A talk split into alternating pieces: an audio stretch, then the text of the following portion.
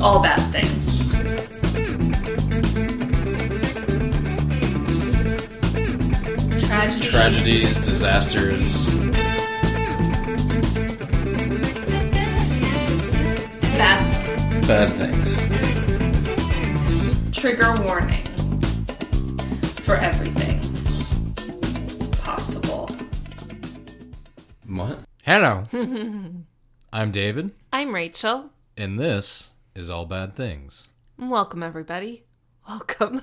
You're like And I'm gonna- word in my. You're like mouthing the words. Yes. And I'm going to have you do the social media part. Since oh, you're so good at okay. that. I gotcha.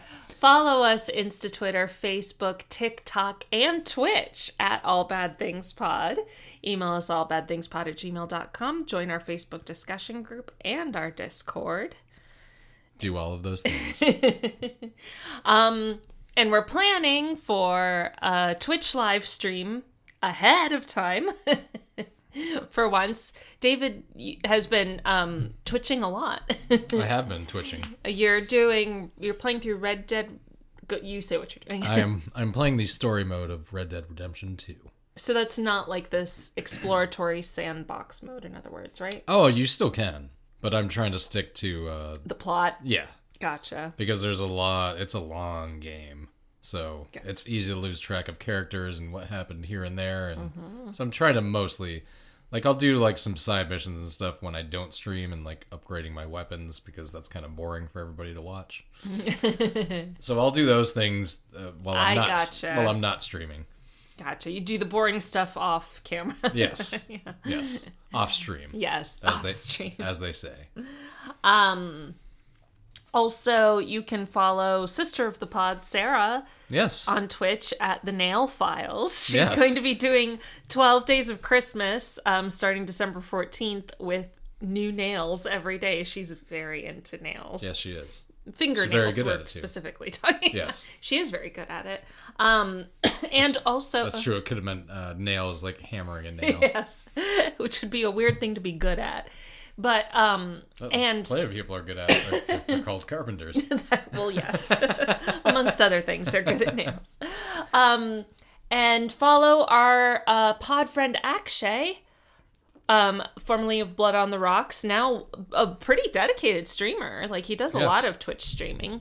His handle oop, is Captain underscore Bear B E A R underscore Mode Yes. on Twitch. He's fantastic, such a nice guy. We got a chance to catch up with him for the yeah, first reconnect. time in a while. Yeah, for yeah. yeah, it was fun. It was fun. And then uh, Sarah and I played Phasmophobia with him and a friend of his. I stayed in the van, There you go. but I got hunted by a ghost once. Even though you were in the van, No, I stepped Oh. out of the van because one of the objectives was to get lower than 25% average sanity for the group, and mine was 100% because I didn't leave the van. So I had to leave the van to get hunted for like a hot second to lower my sanity. how about? It lowered my sanity for sure. I'm sure it did, and in real life. Yes. But we are going to stream something, com- live stream something. Yeah, we've done uh we've done a two different award shows so far, which are music award shows, well, which we're are fun. we were um, debating over whether to do another award show or, s- or selling sunset. Yeah, Selling Sunset might be the way to go. selling sunset might be one of my favorite shows of all time, yes. in the worst way possible. Um, I'm re re re re re watching it now Of course. because season four came out recently. So Yes. I've only seen season four once. You are uh you are very vapid in your television show choice. very vapid very vapid the shallower the better i'm gonna be all over the fucking sex and the city reboot that's how vapid i am uh, movie or show? show did you not know they're rebooting sex and the city no. it's coming out next week um it's called and just like that it's a 10 episode series Oh, I saw like a yes it's ev- it's it's the sex and the city minus samantha Hmm. so it just might be and the city yeah. Yeah. Anyway. yeah I'm- yeah. I- I- I will- 8:30. I, will not be watching that. Okay, eight thirty p.m. Eastern, Friday, November, December tenth is what we're aiming for Yes, for the stream, not to watch the, the new episodes. Of, of Sex in the City. Now, yes, possibly Selling Sunset. We'll yeah. see. We we shall see. I'd maybe love we'll to do see. a maybe we'll do a Twitter poll. Okay, yeah, yeah, that, that might be a, a good idea. I would love to see your reaction to Selling Sunset. I already know. Like I've watched You'll like a, hate it. have You watched watched like a 30 I've watched seconds, like yeah. Mm. a minute of it. I'm like, okay, I already know who these people are. Yes, scripted reality is certainly a, a thing. Um, if you're involved in the gift exchange, some gifts have already been fully exchanged. Yay Yes. for early birds. I bought mine today. I'm going to send that out soon. And uh, if you have sent your um, gift, be sure to let me know so that I can let your recipient know that it's on its way. And if you've gotten your gift, let me know. So then I, I keep a little spreadsheet where I keep track of everybody, make sure we everybody gets their gift. Now, postage and mailing is very slow right now, so Yes, it is. we could all be in it for a while, but still. So, yeah, and I wanted to shout out a listener who sent a very lovely email that, like, on a day that was really not fun for me. And it was very uplifting. So, I just want to shout out Elle Okay. Mm. um, who is like basically my age, Okay. but living an alternate life. She's a stay at home mom of three kids under six, Yeah. living in San Francisco Ugh. or the Bay Area. Well, that's that sounds nice. But That is but- cool. That's very cool. Um, I cannot imagine having three children under six. No. That sounds like I would be pulling out my hair. I would literally. We've Mm-hmm. Yeah. seen that happen Yes. to people. I would do that. Yes, we have. Um but uh but thank you very much for the lovely email. I'll just wanted to shout you out for that. Okay. Oh. Anyway, Shall we get that on it? with the? Uh, I believe so. shall we get on with the show? The show must we go shall on. get on with the show. And once again, I'll just plug our uh, our Twitch at All Bad Things Pod slash twitch.tv. No, it's twitch.tv slash all bad things pod. Have I been putting that in wrong? Yeah. Oh, oh well. Because it's the web address first, twitch.tv slash all bad things pod. So I've I've been doing a lot of streaming lately, and we'll Yeah, con- you have. we'll, we'll continue to do so. You've clearly been enjoying it. and That's Yes. really great. So please join me. You're so cute. Did you know? I so there's you know a delay in the comments, which Yes. Mm-hmm. you can tell, right? But when I walked in the door and I commented and you responded, I I still had my headphones in listening to your stream, Mm. and I was like, let me see how much of a la- it's 30 45 seconds like it's, It's that long. it's at least 30 seconds Oh, Like, okay. 20 30 seconds maybe maybe i was exaggerating a little i'd say 20 to 30 seconds so if it ever feels like people are way behind in their comments it's because they are because they're hearing you from like 30 seconds ago Interesting. Mm-hmm. So what you drinking tonight? oh i am drinking a shotgun betty And I am having the finest Mm-hmm. national local beer on the market. have we ever said where shotgun betty is out of it's lone rider Probably, yeah. Lone we've Rider. probably mentioned that we've never been there I don't think we have. Yeah. Anyway, anyway hmm. all right so you've teased I have. what this is going to be i So- know a little tiny bit about So last week we did an episode about a very famous musician Mm-hmm. one Named- john denver named Johnny Denver. Johnny Johnny H. Denver. No, uh, Henry J. Deutschendorf. Something like that. Yes. yes. He had a really German last name. Who I quickly le- we quickly learned like a lot of our listeners love John Yeah. Denver. Yeah. he is really fucking cool. Yes, he was. Uh, somebody. Oh, and I'm so sorry. I can't remember who. Um, sent uh an, a link to a video of him like performing with Tina Turner. nice. like he was just the the boy toy in the like he didn't say say or sing anything he was just on stage picture this tina turner you know sexy tina turner of the s- 70s singing hey big spender like this very sultry little striptease sort of song like dancing around uh john denver and he's like whoo reacting oh, he It was wasn't like very playing cute. guitar or anything? No, he was, just- dressed in a tux, just like her little prop. It was really Wow. cute. Uh, I'm so glad I did not grow up in the 70s and have to watch that kind of because that that was literally like one of four choices you would have had that night. One of the things I've seen that I think just exemplifies how shit television was. I mean, it still is. We're watching Selling Sunset, right? So was you know the Brady Bunch, right? I, not personally, but yes, I, kn- I know of long them. ago, um, which I think ran from like the late 60s to early 70s ish. Well, after they went off the air, they briefly had a variety show. Like, Yeah, that was like a thing back in the day. yes, everyone had a Yeah. Mm-hmm. variety show, right? And all I remember, because they showed uh, like one or two of them on Nick at Night when I was growing up, all I remember is imagine the cast of the Brady Bunch, all like five years older than the oldest they were in the show. so and- they're all and- and like not- grown up ish. And not as much of a bunch. yes. Um, all dressed in like weird musical theater costumes, Yeah. singing "Baby Face." Yeah, you got the cutest little baby face. Yeah, it it's was like- so weird. if you didn't have HBO back then, you probably just shot yourself in the head. was there HBO in the mid seventies? Yeah, it was. Really? When did it yeah. start? I want to say like the early '70s. It was like the very first, like pa- Cable? like pay cable thing. When did cable come out? Uh, cable, cable, like 1980, 81. Well, then how could uh, paid cable have come out before that? Well, it was a paid, um, what am I trying? Channel. Paid channel. I but believe without it was the very cable, first. you couldn't make a paid channel. Yeah, you could because we had it all the time. We didn't get cable till I was like.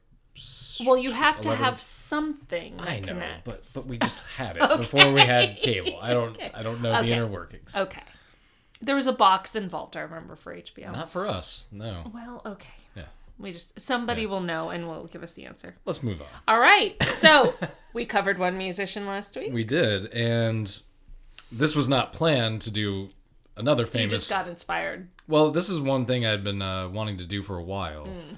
and it creeps in and out of my head. And a couple weeks ago, I was like, "Yes, okay, I'm doing it," Okay. because I have not written a script in a while. No. I think most of our listeners have probably caught on to that.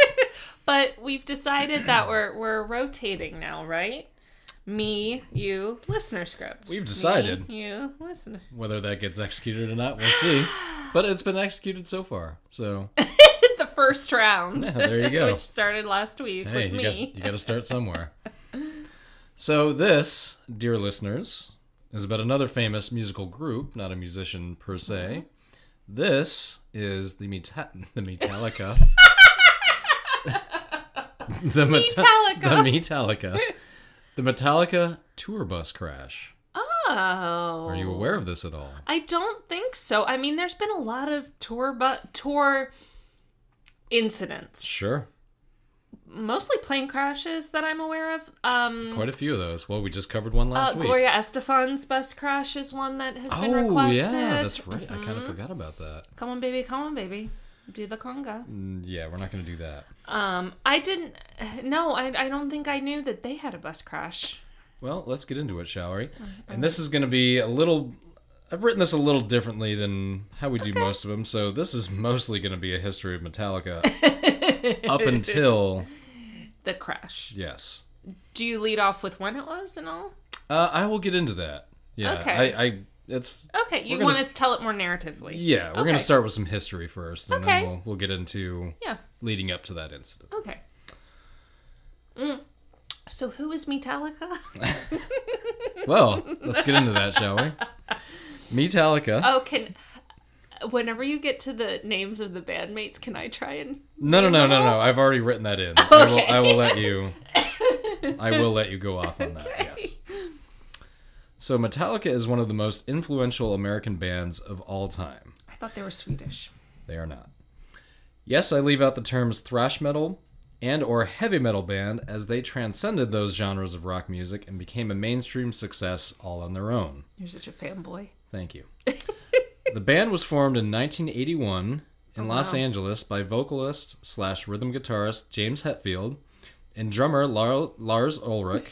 or for those of you who have listened to our All Good Things episode on Napster, Lars Earson. there you go, I don't know, the last name changes occasionally. as Rachel referred to him as. And just Lars again, Nilsson, Lars Earson, Lars Ulrich. They all work. Lars Ulrich is his actual name though, right?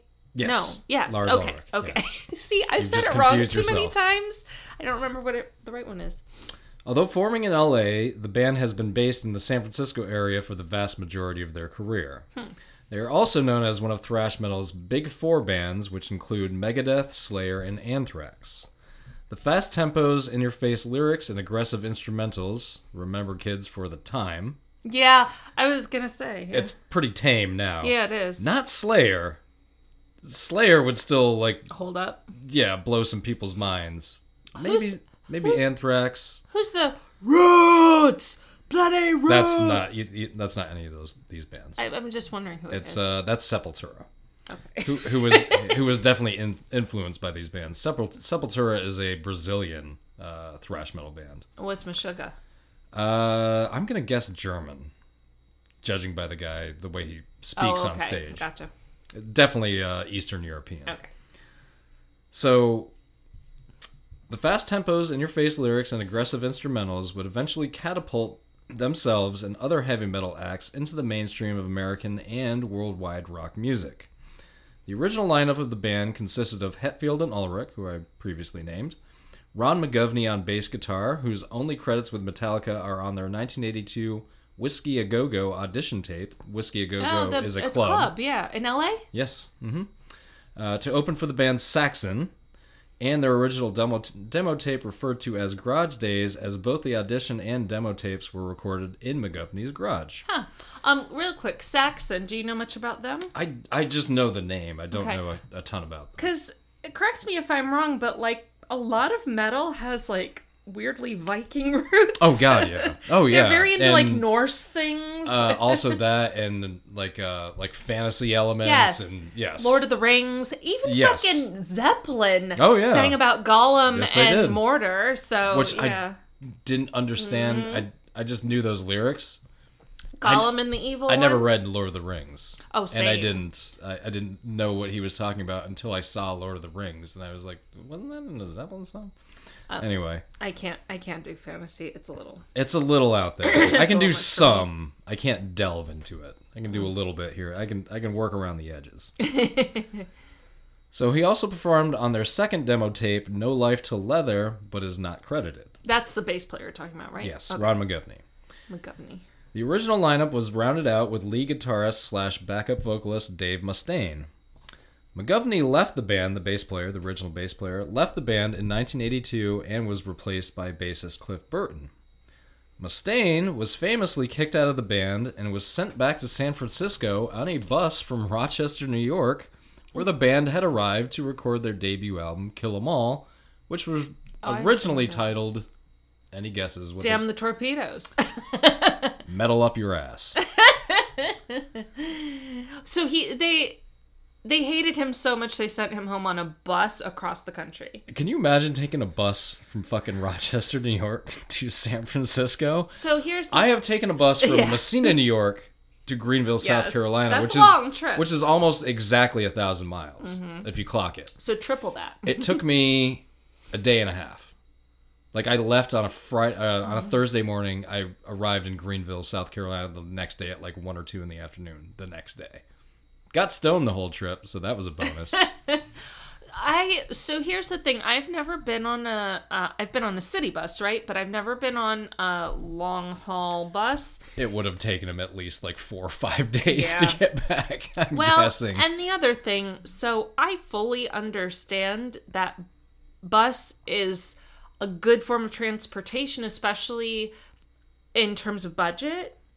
Um, e- everything I've heard about traveling long haul by bus doesn't sound pleasant. no, I mean, That's why car you ne- trips are unpleasant. that's why you need weed. That car helps. trips are unpleasant, but then you've got a bunch of people Yeah, too, and people are weird al- always. yeah. I've got a good story about getting high behind the uh, bus station in Washington D.C. at like two in the morning that I'll tell one day. But I don't think you've ever told me it's that. amazing I'm still alive. Will you tell me later? Uh, nah, well, maybe. I, I, like I didn't almost die. It's just like I put myself in a situation where I could have almost died and Mm. You've didn't done that a realize few it. times in your life. I have, yes. So uh, Mustaine was replaced by lead guitarist uh, backslash backup vocalist Kirk Hammett, whom the band had already hired, unbeknownst to Mustaine, before kicking him out. Isn't uh, Kurt Hamill Kirk Hammett, wasn't there a ice skater com Mark Hamill, yes, not even close to the who same is not the person. guy from Star Wars? No, That's Mark Hamilton. I, you, I- we're gonna go on. So Wait, Scott Hamilton. Scott yes, Hamilton Mark is Hamill the ice is the yes. skater. Okay. I, I always got them confused.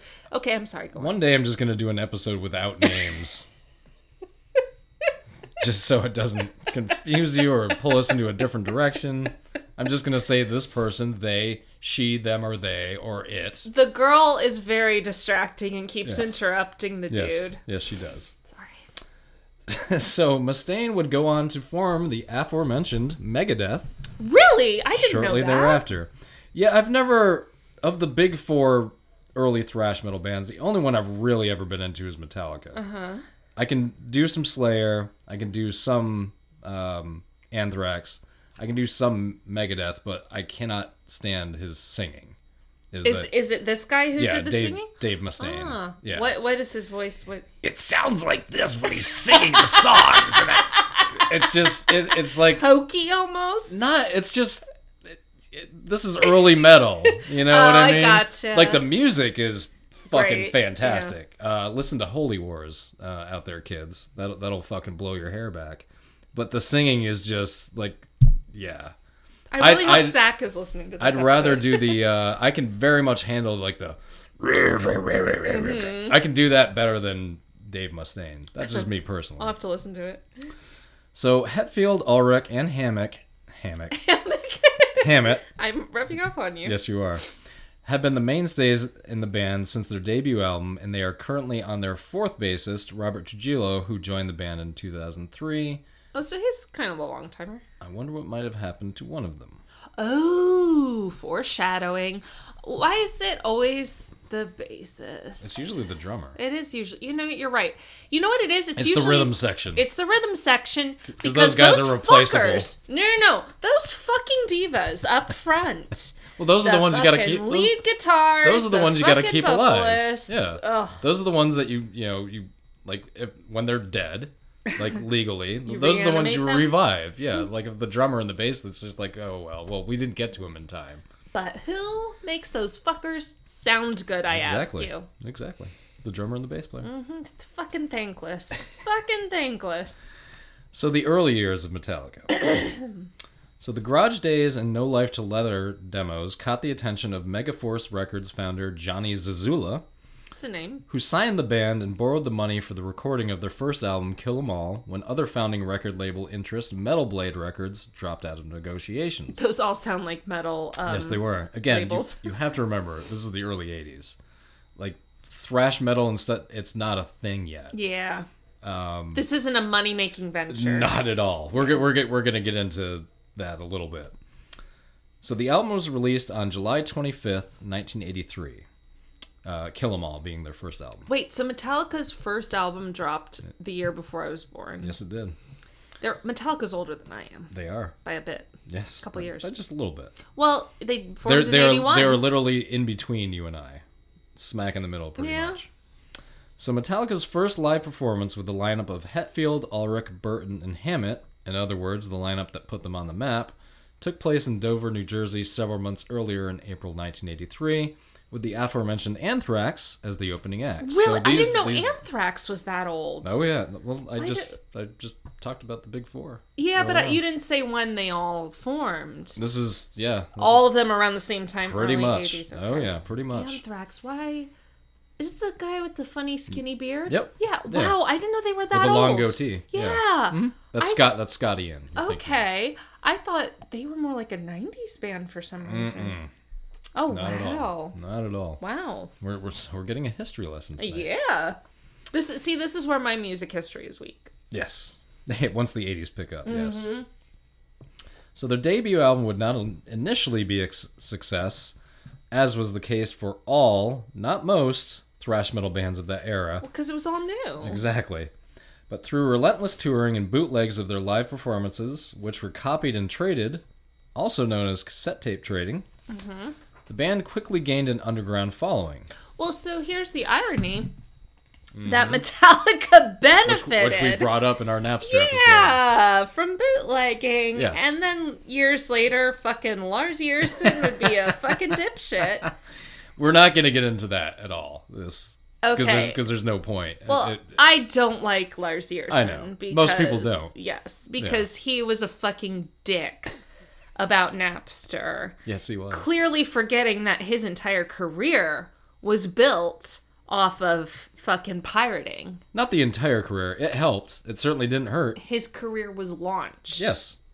Oh, Eh. I mean, they had to do the touring and all that stuff. Can you? Uh, all I can think of is when I hear like making a copy of a copy on a cassette Mm-hmm. tape, especially for a live.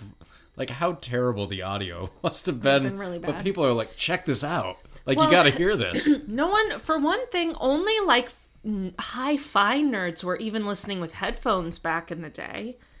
Before the Walkman, I'm going back a ways. little, you're going a little back back too far. but still, you know, like pre Walkman days, like if you were in the 60s or 70s, Well, and you pre were Walkman real- days, plenty of people had headphones that they just plug into their hi-fi.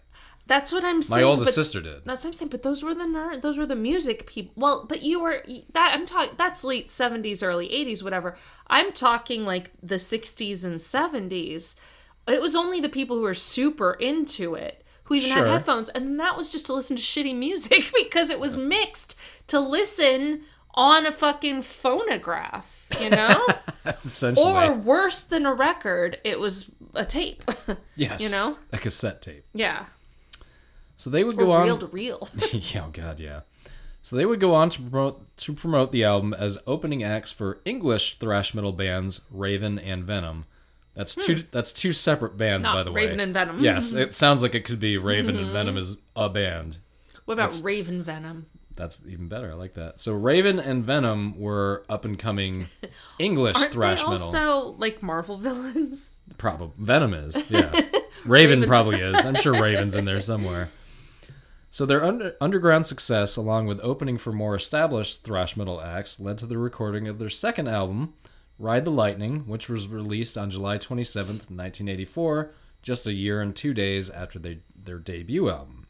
So Spinal Tap was at least in part making fun of Metallica. No, I don't think so. Mm. No? No. They were making fun of like the more pop metal, okay. which was also coming on the scene at this time. but the names of those albums sound like something they would have made up. Oh, sure. Yeah. Shark sandwich. You know, Yeah. Two words. Shit, Shit sandwich. sandwich.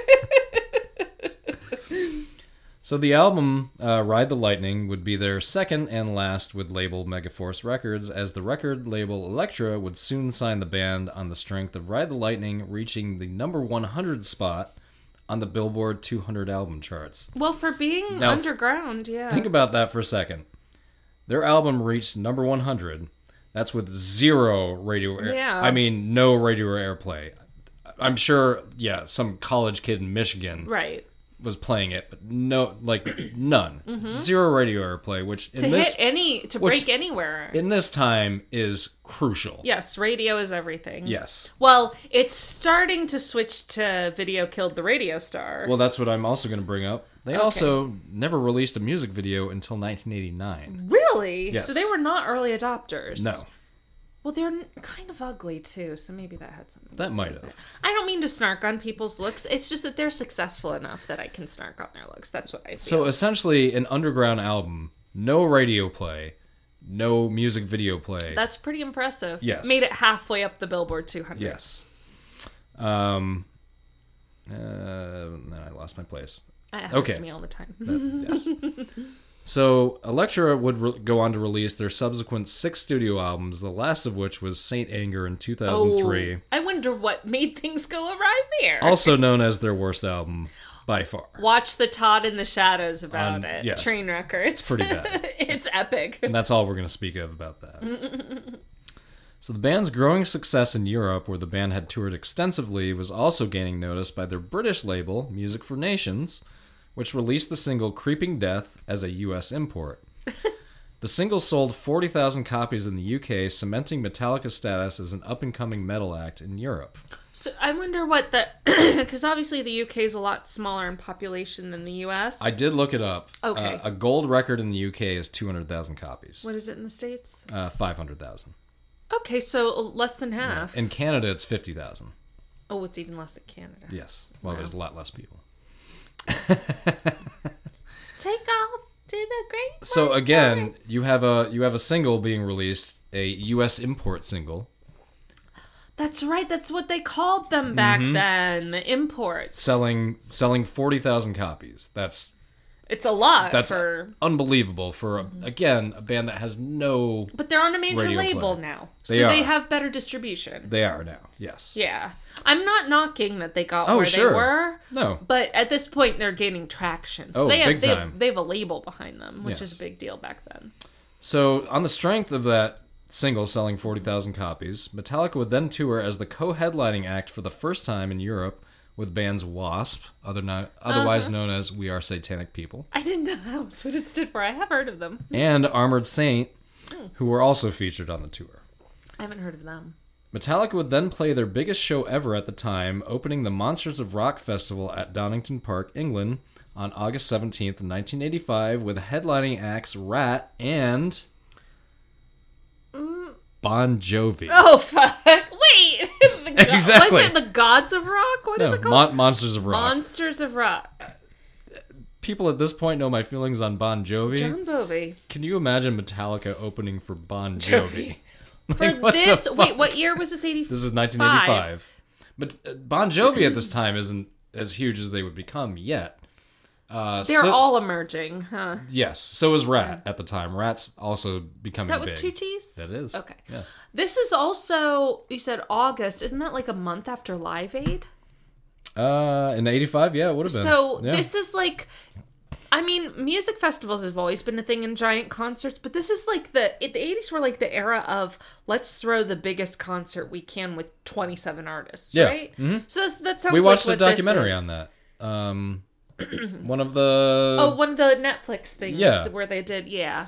Yeah, because at this time they weren't making any money off these huge festivals. They figured out a way Yes. after, and now that's kind of all you have Yes. are touring festivals. Yeah. So yeah, big they, act. Well, the big acts can make fill stadiums on Oh, their own yeah. and everything, but so they would play to an estimated seventy thousand people. uh, it's pretty good. The band would soon return to the United States to be featured at the Day on the Green Festival in Oakland, California, and play in front of an estimated sixty thousand fans. So again, like we've we've kind of brought this up. This is nineteen eighty five.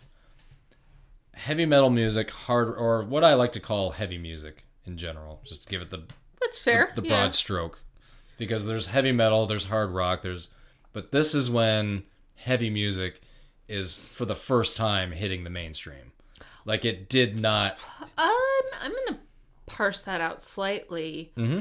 I mean, there was Sabbath, there was Zeppelin. I would call But them the- heavy music. yes but that's like They're singular precur- that's okay, singular I gotcha. act this There's is not when a movement of it. exactly this I is gotcha. when a bunch of acts I are, gotcha. are starting to you had uh, quiet riot at the time who was the Mm. first credited as the first heavy metal act to go number one on billboard Okay, what kind- did they do? uh, uh, song? They're Bang, famous. bang your head. No, no, no. That's not most famous song. That's, that's Caius. Uh, Quiet Riot's most famous song is "Come On, Feel the Noise." Come, on, feel the noise. Okay. One Girls, of one of their rock your boys. my favorite song of theirs was their next single and a little less popular, but I to me has like one of the best openings of a song ever. The name of the song is also the name of the album called Metal Health. it's cute. It is. so you got to remember that nowadays, metal. If, if you're 25 years old, metal has just always been around. You don't know a, a time Well, and without. this it. is also pre the like the full blown advent and popularization of hip hop, oh God, yeah. which Which to me, could fit in heavy music. to me, I've always thought of, especially like gangster rap. I've always thought of that as an offshoot of metal music. Well, I think it fits in your broad category of heavy music. Mm-hmm. yes, absolutely. So you got to remember this. This is 1985. Yeah, Like I gotcha. It's not a thing. It's starting to become a thing, mm-hmm. and it it winds up. And Metallica is one of the bands that makes, Makes it, it a thing. a, huge thing. Yeah. So our next section is closing in on the mainstream. Okay. So on March 3rd, 1986, Metallica released their third, and in my opinion and many others' opinions, their best album. Oh, oh, oh, oh, oh. That's not it. it's not what it's called, but I'm I'm I'm glitching Yes, you are. on the name. Master of Puppets. Ah, okay. Not just their best album, but also widely regarded as one of the best rock albums. Again, not just heavy metal or thrash metal, ever made, and certainly a top five metal album ever made. If you look at any list of best or most influential heavy metal albums ever made, you will see Master of Puppets on every single list. Right next to Saint Anger. No. but Master of Puppets, if anybody's listening to this who has never listened or has like a bad opinion of Metallica, which I can understand some I don't people think I've probably listened do. to Master of Puppets. If you're into he- or even if, you- if even if you're not into heavy music, Mm-hmm. do yourself a fucking favor. Go to Spotify, go to YouTube, whatever you got to do. Pull up Master of Puppets. Put your headphones on. If you smoke weed, definitely fucking smoke some weed. It'll only just enhance it. you don't you don't don't don't do hard drugs, kids. Yes. They're dangerous. Yeah, mushrooms certainly. Um, as far as listening to the album, I got you. like you don't need it; Uh huh. You It's- just feel it enhances. it just makes it better. so yes, listen to Master of Puppets, kids. If you have not, uh, Abby, I'm talking to you. so, um, the album was recorded at Sweet Silence Studios in Copenhagen, Denmark. Where so is Lars Eriksson Dutch? He is actually yes. He's he Dutch. Is. He's Yes, he was born in I- either Netherlands. Denmark or Sweden. Well, that's not Dutch. Dutch is the Netherlands. No, Oh, you're right. Well, whatever. So Denmark. He was born oh, so he around could there. be Danish, or I think he, could he be is Swedish. Danish. He's one of those. Okay. He's of does those- He, does he s- speak with an accent? Was he born there? He was Does born speak there, with but he an was raised in the accent? United Oh, States. Okay. Like his dad was like a tennis star over there or something like Really? that. Yeah, something like that. Huh. Lars Eriksson Senior. yes. So they recorded the album at Sweet Silence Studios in Copenhagen, Denmark, where they also recorded Ride the Lightning. And the album Master of Puppets was an instant success, spending 72 weeks on the Billboard 200 album charts and peaking at number 25. wow.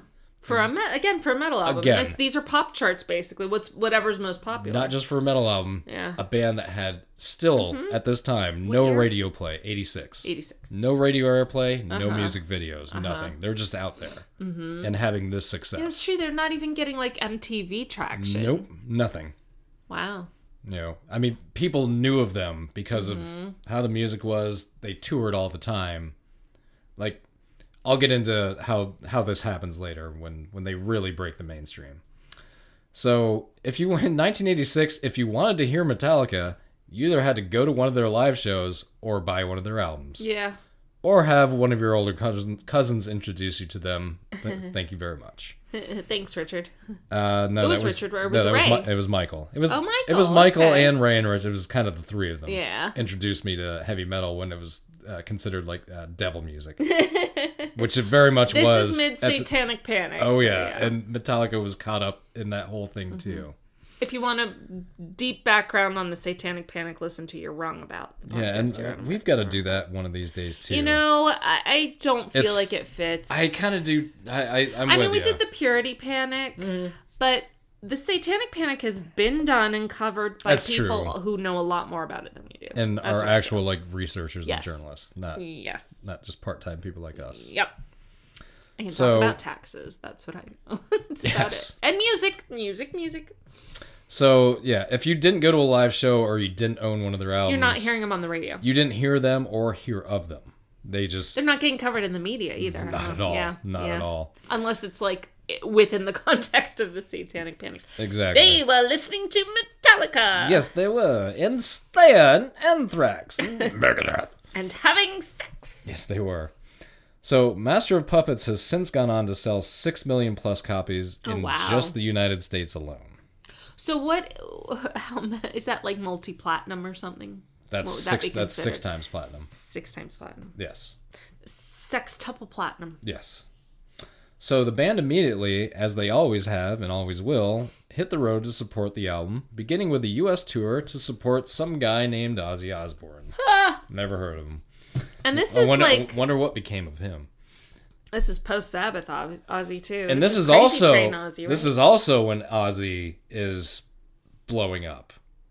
Blizzard of Oz days. Uh, Blizzard of Oz was in '81. That's what Crazy, Oh, that's oh. what Crazy Train was on. Oh, I was But way this, off. but That's this really is early. when Ozzy is becoming not just the the former singer of Black. He's becoming his own artist Ozzy yeah. Mm-hmm. Osbourne, the the Mm. Godfather of what did they call it? the Archangel of Metal, the Godfather of Metal, something like that. But yeah, so them opening up for Ozzy, and I've seen interviews with Ozzy about this. Mm-hmm. Ozzy, after I think about a dozen shows, decided to have somebody else up for open up for him because they were too good. Uh-huh. They were they were showing him up. yes, Yeah. and he he was like he was like he's like ever know that he's like they gave me a run for my money. yeah. well, the thing is, like at this point, Ozzy would have been like mi- approaching middle aged ish, Yeah, he probably would have been in his like his mid thirties probably. and these are like a bunch of young guys. yeah, these guys with are all some like energy 23, 24 years old. with even more energy than his music, which his solo stuff had some energy, but still. Yeah. Yeah, a- and and again, like listen to Ozzy's 80s stuff. Back then it was literally considered like So heavy. and like it, again, satanic and he's and and now it's literally in commercials. You hear you hear fucking Crazy Train in a car commercial. Well, I think it's hilarious that like clearly anyone who thought he was possessed or or speaking of the devil clearly never listened to They any never of his listened to lyrics, no. He was a fucking hippie. Yes. Even though he hates hippies on the record, but yes.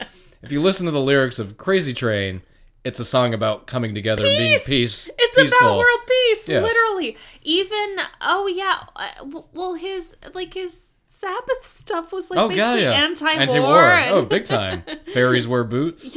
Like yeah, listen to that one. Oh, jeez. So shortly after their U.S. leg of their supporting tour with Ozzy ended, they embarked on a headlining tour in Europe named Damage Incorporated, which was also a song off of Master of Puppets. Great song, the whole fucking album. Um, the band would play sold-out show after sold-out show after sold-out show in the U.K. until a fateful morning on September 27th, 1986, Oh. near Dorarp, Sweden. Oh. Okay. We were just having fun talking about music. Now, now the fun's Fun- over. The fun is over. Wow. The fun is over. So, Cliff Burton. Is it, he's the bass player. Yeah, that's right. Clifford Lee Burton was born on February 10th, 1962, and passed away on September 27th, 1986, at the age of just 24 years old. Oh, he was young. He joined the band Metallica in 1982 and remained with the band until his death in 1986. He performed bass guitar for the band on their first three albums, along with touring with the band, and also received a posthumous writing credit for the song aptly titled To Live Is To Die on Oh. Metallica's fourth album, Injustice for All. Is he a good bass player? Oh, fantastic. Yeah. We're going to we're gonna get into that. Okay. He was born in Castro Valley, California, as the youngest of three siblings. He was introduced to classical music by his father and as a Hmm. young boy began began taking piano lessons. Huh? At the age of 13, he lost his older brother Ray to a brain hemorrhage Oh, God. and began playing the bass guitar as his musical interests had shifted to rock and country music. His parents quoted him as saying, quote, "I'm going to be the best bassist for my brother." Unquote. Oh, that's sweet. Was pro- it, I wonder if his brother was a musician too. It didn't say. Like Yeah. it doesn't really go into it that, Aw, that I that's saw. sweet. So he practiced up to six hours a day, Oh, God. allegedly also doing so when he was in Metallica, How? and credits Geddy Lee, Geezer Ah. Butler, and Lemmy Kilmister as his major musical influences on his bass playing style. So Geddy Lee of Nice. Uh-huh. Rush, Geezer Butler of Black Sabbath, and Lemmy Kilmister of um, I don't know who he's from. uh, Motorhead. oh, okay. Oh, Lemmy. Yeah, Lemmy. Lemmy. Yeah. I thought you said Lenny. I didn't know his Oh, last okay, name yeah. either.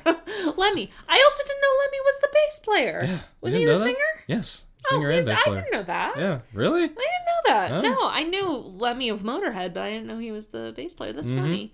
Getty Lee. Fuck Mm-hmm. Obviously, yeah. Any bass player who doesn't look up to Getty Lee is a Yeah. poor bass player, I'll tell you that. So his bass playing influence is from Rush, Black Sabbath, and Motorhead. Nice. That's good. Nice mix. Well, I like the rush in there to sort of mix it up a little. Mm-hmm.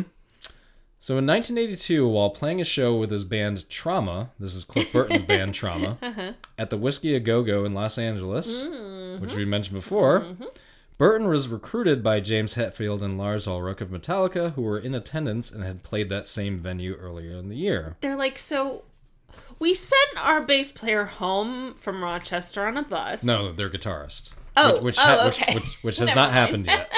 Never mind. I was like, that that'll be a way to get like really your bass player's never coming back. But what happened to their bass player at this point? Well, we're about Oh, to get okay, into that. okay. So they were there to recruit a new guitar player as the band were having issues with lead guitarist Dave Mustaine, who Uh-huh, they would right, eventually that was the- fire with the guy. Mm-hmm. and send back home on a bus, which I'm sure took six days or a week. So when Hetfield realized that a guitar solo he heard was actually a bass solo Oh, by wow. Mm-hmm. Burton, he immediately recruited him to join the band to replace recently departed bass player Ron McGovney. Okay. Ron McGovney just quit. He was just like, "Of You know, early days in a band are rough days. course." and you don't know if you're gonna break. I mean, then you feel like the idiot who left if you do, but Yeah. st- and they do break, but the chances of that happening are pretty are low. yeah, slim and none. I remember uh, on the Foo Fighters documentary where he was talking about the lineup changes they made between the first and second. He's like, Mm-hmm. he's like, normally all that stuff happens way before you've ever even heard of the band. Yes. He's like, Yeah. He's like, and it's happening like out in the open. Well, that's the irony is that like anybody like Grohl had cred. oh yeah. He you know from Nirvana, But- so He had cred as a drummer. He didn't have cred as a singer songwriter yet. and you know what else i- is uh Grohl's kind of a controlling course. genius. Of So course. so he's going to be hard to work under. I'm shocked that his drummer has stuck with him as long as he has cuz wasn't he the one who was completely like had all his parts replaced? No, no, no. That was the, It was the that was the previous original drummer. That's drummer. why he's not with That's them why he's anymore. not with the band anymore. Yeah. like Uh, that's the- a the dick dr- move. the That's drum- a dick move. it is. I like Dave Grohl, but that's a dick move. I think is. he's got a good slice of dickishness in He's him. he's at least admitted it. he that, that- has. that, he's, he, he's that he clear. regrets doing it. Well, and he's clear that that's who he is. Yeah. So Burton, uh, Cliff Burton, agreed to be the bass player in Metallica as he thought his band Trauma was getting "quote unquote" too commercial, Trauma. is which too which at the time for a metal band probably meant they were playing shows in front of hundred people. they're like they're like guys, this is just this is getting It's too like the new punk scene, this isn't is get it? well. Here's the and that's the other thing I wanted to mention that I kind of forgot. Metallica's very first album, Kill 'Em All, you could make the case that that's a hardcore punk record, Hmm. not necessarily a thrash like. There's hard- some fine lines to be. drawn and there's in there. Uh-huh. there's mixing in between the two. Uh huh. Um, you can very much say that the hardcore punk scene, which never Mm-hmm. went anywhere commercially, spliced off into it didn't. N- not at the time at all. No. It got admired years later. Yes, but and still, looked up to years later. But, s- you're you're right. Mm-hmm. Yeah. To me, I think it kind of branched off into thrash metal, which It evolved. which maybe, initially yeah. Uh-huh. didn't do anything either commercially, but over time, you know, the, the kids wanted to fucking rock, they wanted to fucking headbang, and I was one of those kids. So, um, yeah, so they were playing shows and probably in front of hundred pews, like, right. Right. this is just getting too big. guys, you're Yeah, just we're- you're just selling out. We're selling out. you know, Oh, so he there's wait, there's three girls in the audience. so like, he we can't left have he that. left a band called Trauma that no one will ever remember No. because it was too commercial, Too commercial. to join Metallica. which at the time was just getting started. That's the irony. I know that is the funny part. So, uh, Burton placed ninth in a Rolling Stone readers poll in 2011, recognizing the greatest bass players of all time. He was posthumously inducted into the Rock and Roll Hall of Fame as a member of Metallica in 2009. So, like, like to me, I'm just going to. I'm also going to suggest uh, number one, listen to Master of Puppets. Number two, look up their live performance. I believe Anyway, look up their live performance of Master of Puppets. Cliff Burton starts it out, or I'm sorry, for whom the bell tolls. Oh, okay. Cliff Burton starts it out with like a bit of a bass solo that is just fucking. This is 1986. Yeah. You don't hear bass players today do that kind of shit. You certainly didn't hear them do that back then. Bass shit is a hard sell. Like you Yes. gotta you gotta offer something Yes, to make it be, he was just in another fucking realm of. I have a question though. Yes, go ahead. Is he a guitarist who plays bass? No, I think he's a straight up bass. But, but- what I'm saying is was I he understand. playing a guitar solo on the bass guitar? maybe, and I know you don't love that. No, but- it's not that I don't love that, and I think that's fine. I think it's its own art, right? Yes. I think it is separate from bass playing. People tell me all the time, or have told me all the time, like you must love Victor Wooten. I'm like, okay, here's the thing about Victor Who? Wooten, What? F- is famous like jazz bassist. Oh yeah, that one. He's goodness. He is a brilliant musician. and he is excellent at playing the bass guitar. He plays, and the things that the people are citing are guitar solos played on bass. Now, not literally, not like you're playing the, you can't Understandably. play the exact mechanics and, and, and the timbre is completely different. But I would liken more a Getty Lee as a brilliant bass player. In that, he's doing some really cool shit, Mm-hmm. but he's not stepping outside. He- He's got a lead guitarist, right? Like, there's Alex Lifeson over there. I'm going to play the bass. I'm going Mm-hmm. There's to play it there's really Lars cool. Yersin. I'm gonna play it real cool. and do do a damn good job, but it has long been my philosophy Mhm. for like literally the oh my god I've been playing bass since 2007, So for 14, years. 14 years. Trying to do maths. Um, 14 years, it's been my opinion that the purpose of the base, except for maybe some fleeting moments that we get, is a fucking thankless place, which is to say, it is our job to lay the foundation, make everybody else sound good. We are the ones who make everybody else sound fantastic. That is my opinion. So when somebody's playing like this big Well, I'll, I'll show flashy you. thing, I'll it's show like you that's the. cool. I'll show you the live performance, and you tell me if you think it's a guitar solo on a bass or Okay. a bassist playing a bass right. solo. I'm sure it's To- very cool. To me, I I think he was a guy. He just looked at the bass guitars like, I'm gonna do something different with this. well, and if just he was a, just just like Tom Morello looked at the regular guitars mhm. like I'm gonna do something different with this. well, That's and if never he been was done. a, if he started out in classical music, that really influences people too, um, at, at, and in a very different way. and you got to remember like there's a whole lineup of famous bass players that a lot of people know. This is a Rolling Stone readers poll in 2011. At this point, he's been dead for 25 Yeah, years. that's pretty amazing. and he and he had such cred that he faces he Getty was places in the one, top right? 10. I don't know. oh, I'm guessing he was also in the top he's 10. got to be. But that's how Oh, much. John Entwistle. there you go. There is another bass player who plays the bass, but ridiculously well. yes. He actually he actually plays lead bass, but Okay. it's still bass. It's not guitar on bass. Okay. I have strong opinions about music. Yes, you David. do. I've been doing it for 25 years, so I might have a, an opinion or two. So that was a little brief history. That's there's not a ton of history on, On Cliff- him? Yeah, because I mean he was so young, and it's at a time where there's I Mm-hmm. mean there's not a whole lot of media in general. So, but I did want to go into his backstory a little bit just to Yeah. get to know Poor guy. Yeah. him a little bit. You wanna you want us to start liking him, so then we'll feel really sad. Well, now we are on Yeah. to the actual bus crash. So, by September 1986, Metallica was on top of the heavy metal world. They had achieved their commercial breakthrough with their third album and first on a major label, Master of Puppets, and were either headlining or supporting sold out shows in the United States and all throughout Europe. The group had cemented their position as kings of the thrash metal world with the release of, and touring of Master of Puppets. Puppets Puppet, puppet. which heavily featured Cliff Burton's signature melodic playing style, which was also a big reason for the album's success, in my opinion, Hmm. and I think it was. Maybe he was more of an end whistle. I'll leave my I'll leave my Yeah. my judgments aside a little bit. However, on the night of September 26, 1986, Metallica was traveling from Stockholm, Sweden to their next show the following day in Copenhagen, Denmark. This is September, so it's not quite like Well, we're going to get into Nordic that. snow season. we're gonna get into that. Oh, Supporting act Anthrax, once again, okay.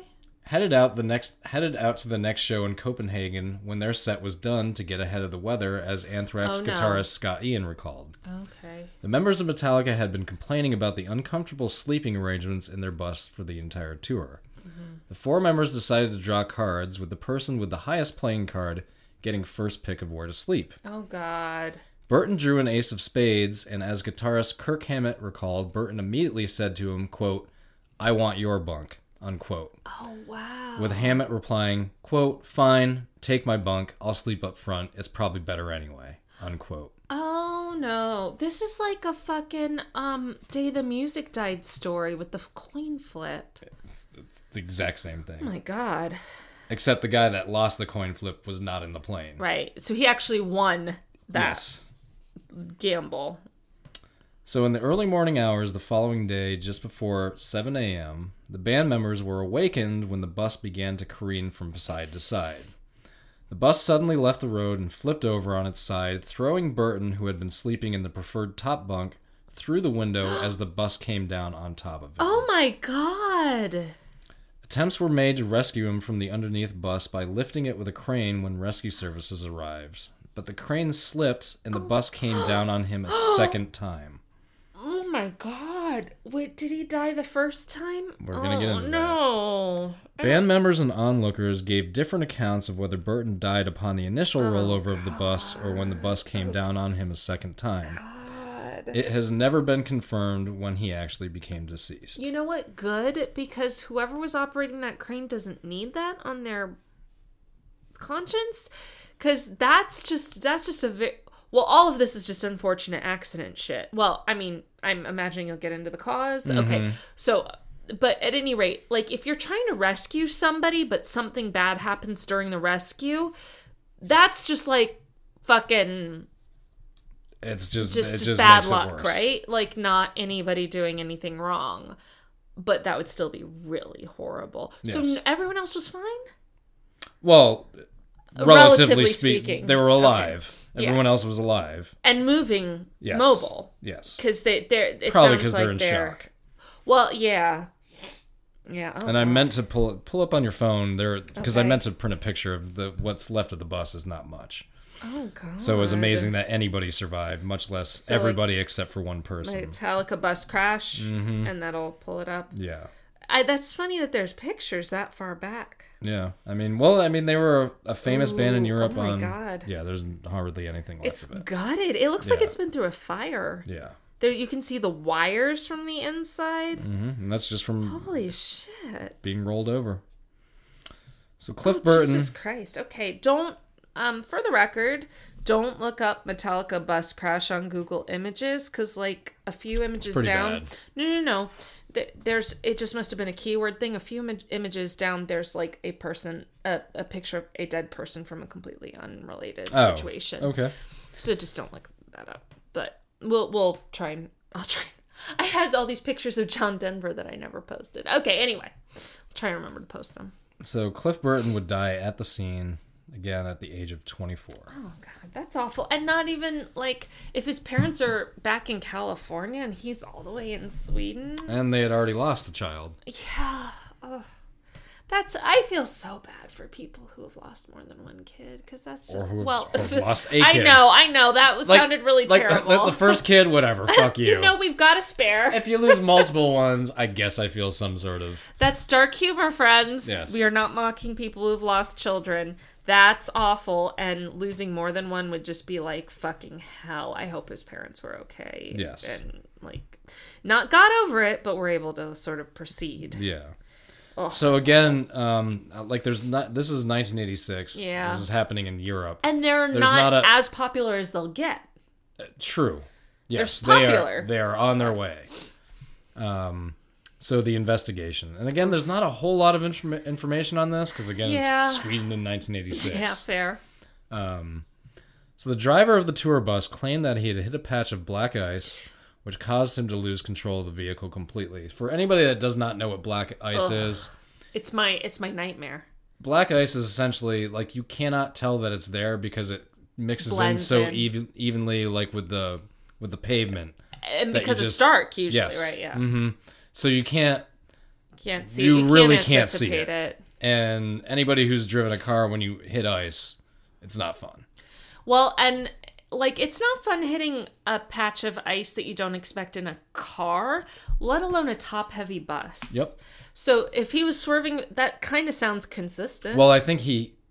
Well, we're gonna get into that. oh, okay.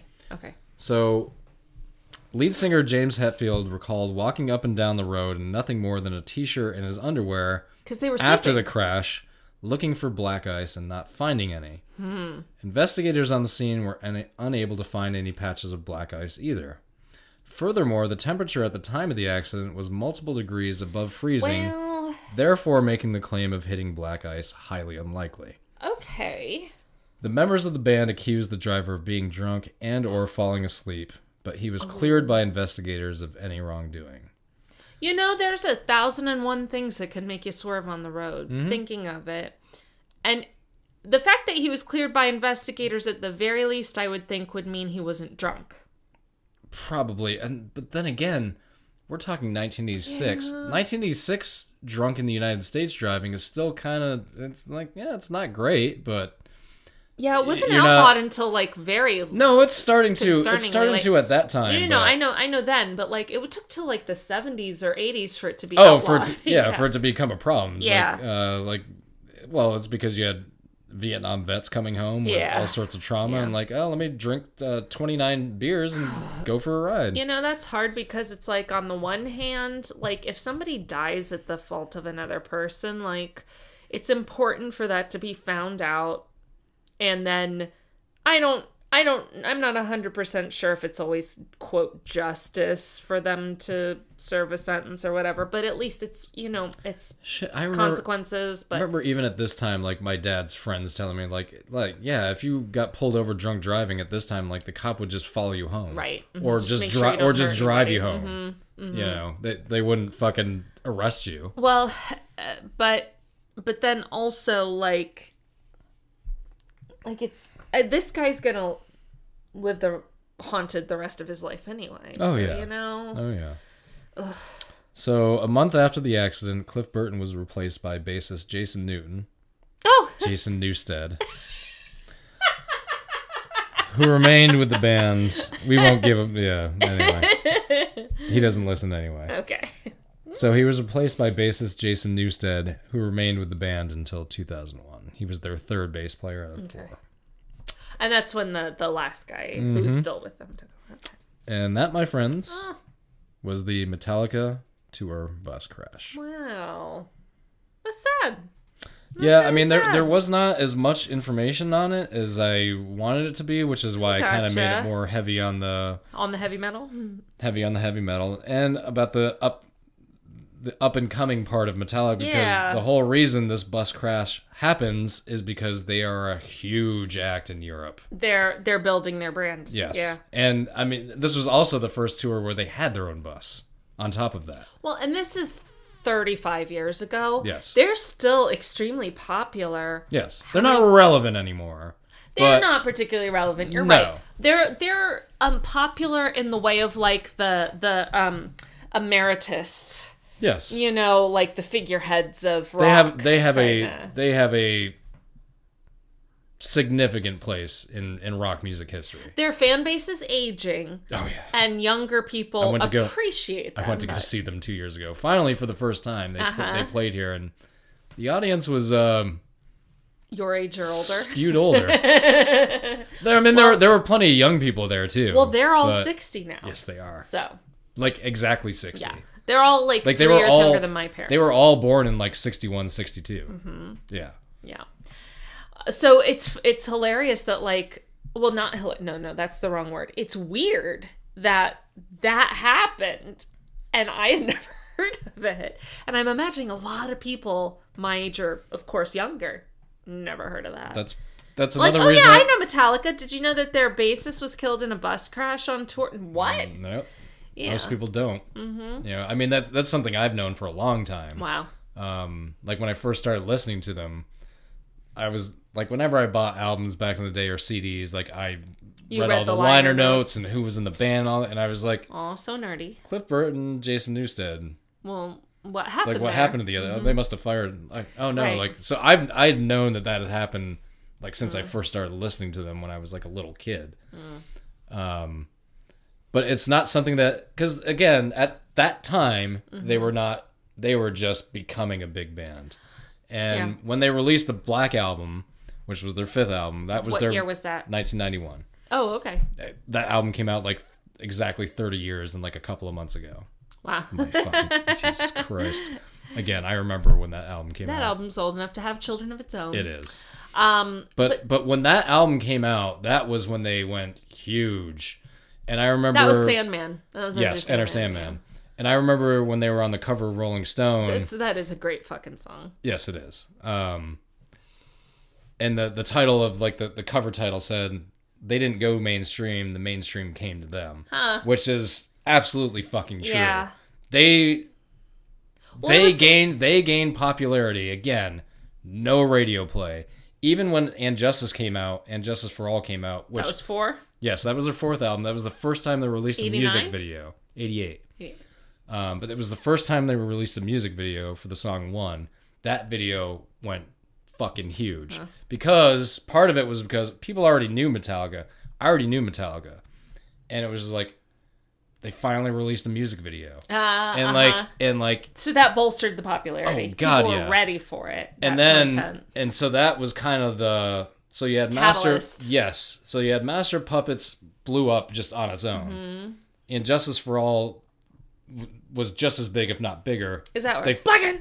yes it is one of the greatest opening tracks on an album ever um and then they released that music video for one which got their status and then when enter sandman came out it was just like That it's- it got was just radio like- play, yes like, it was like fucking- it was yeah. like it's fucking over Well, and it was it was the and and maybe they were part of the catalyst of it, the right moment, because then the grunge scene moved Yes. in, which borrowed heavily from metal. Oh god, yeah, they were all influenced by Mm-hmm. um, '70s punk, '80s thrash metal, stuff like that. I mean, it was all, yeah.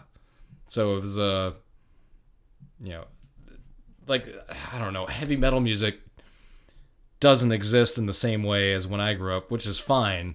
But now it's just like it's shit that I just can't handle. For the- for the- they they for went the too most far. they went way too far. It's just like it's just like I never hated my parents this much. well, genres have just genrefied.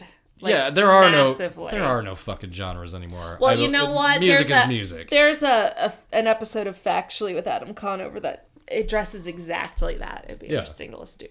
So, I'm pretty shocked that nobody else got hurt in that bus crash. I will say that too. They did, but nothing serious. I guess that's Yeah. what I mean. It sounds kind of like a freak-ish accident, almost like that he was just in the wrong place at the wrong That's time. exactly what it That's was. awful. So that was the story of the Metallica tour bus crash. This has been another episode of All Bad Things. I'm Rachel. I'm David. We'll see you next week. Rock on.